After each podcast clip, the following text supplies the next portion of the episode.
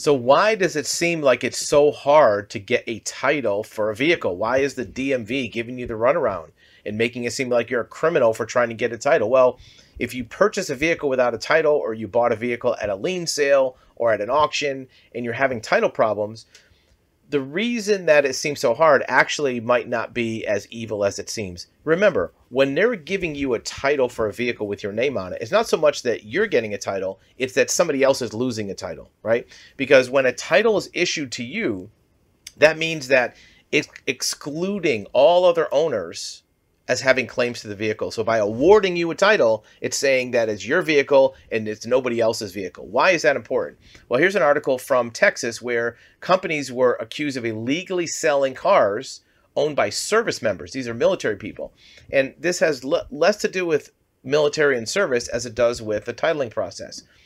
By failing to obtain a court order before auctioning the vehicles, defendants prevented service members whether a lien sale of their vehicle should have been delayed. Right? So here's the thing. First of all, court order title is definitely the way to go. All of the other methods, the bonded title, the Vermont loophole, prior owner contact, you can do all those, but the best method to get a title is a court order title. And it says right here in the in this article, court order title is a very powerful method. And you can read about that on the website. But here's the thing. There may be claims against the vehicle that you may not be aware of. Maybe you bought it with a bill of sale. Maybe you bought it from somebody on Craigslist. Maybe the seller didn't give you a proper title. Before the D M V gives you a title, they want to make sure that all other ownership is extinguished. And here's the reason why. Because if it's not, your title is in jeopardy. All the people that bought these vehicles, these one hundred seventy-six vehicles, without a court order, they may get their titles revoked. They may have paid good money to this towing company and lose their car because they never get a title. So it's incumbent upon you to do the harder work to get a title so you don't have to worry about your title getting snatched away or never getting a title at all. Going through the right process will make sure that all other ownership claims are extinguished, any liens, any prior owners, any probate, any civil actions. And if you do something like a bonded title, your title's at risk of being taken away.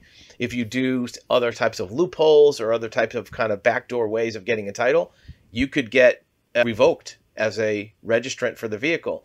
Doing the proper title paperwork to begin with might be a little bit harder, but it's really even not that much harder.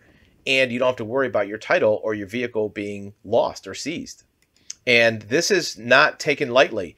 This was investigated by the U S Department of Justice, right? And that's as high as you can get. That's not local police or state police. That's a federal government D O J. That's where the F B I is. And this person, her vehicle was towed and it was sold, auctioned off for six thousand two hundred dollars. And uh, she still owed thirteen thousand dollars on the loan, which she still had to pay off. And she didn't have a vehicle. And that the buyer paid money and never got a title from this towing company, allegedly.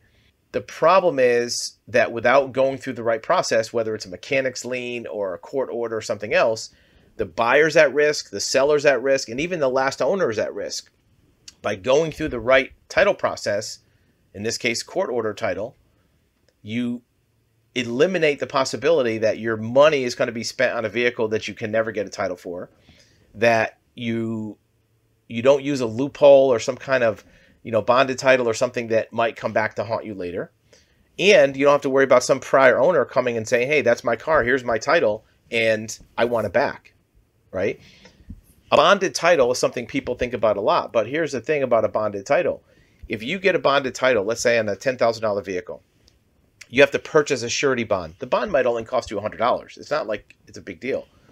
But if somebody comes forward later and they say, that was my car, it was transferred improperly, maybe a bad lien sale, maybe the mechanic's lien or towing company didn't do the right paperwork, I want my car back, you have to come out of pocket. First of all, the bonding company will pay them off. The bonding company pays that claim, but then they come after you and say, you have to pay us back. It's not like insurance. When they pay a claim, you're off the hook. A surety bond is something where when they pay a claim, now they go back to the, the original uh, bondholder and you have to pay them back, right? So you can eliminate that by doing a court order title or a magistrate title or a civil lien to get it done right the first time and avoid problems like this where you know, one hundred sixty-seven cars have titles revoked and be investigated by the U S Department of Justice and have potential legal liability down the road and maybe even lose your car.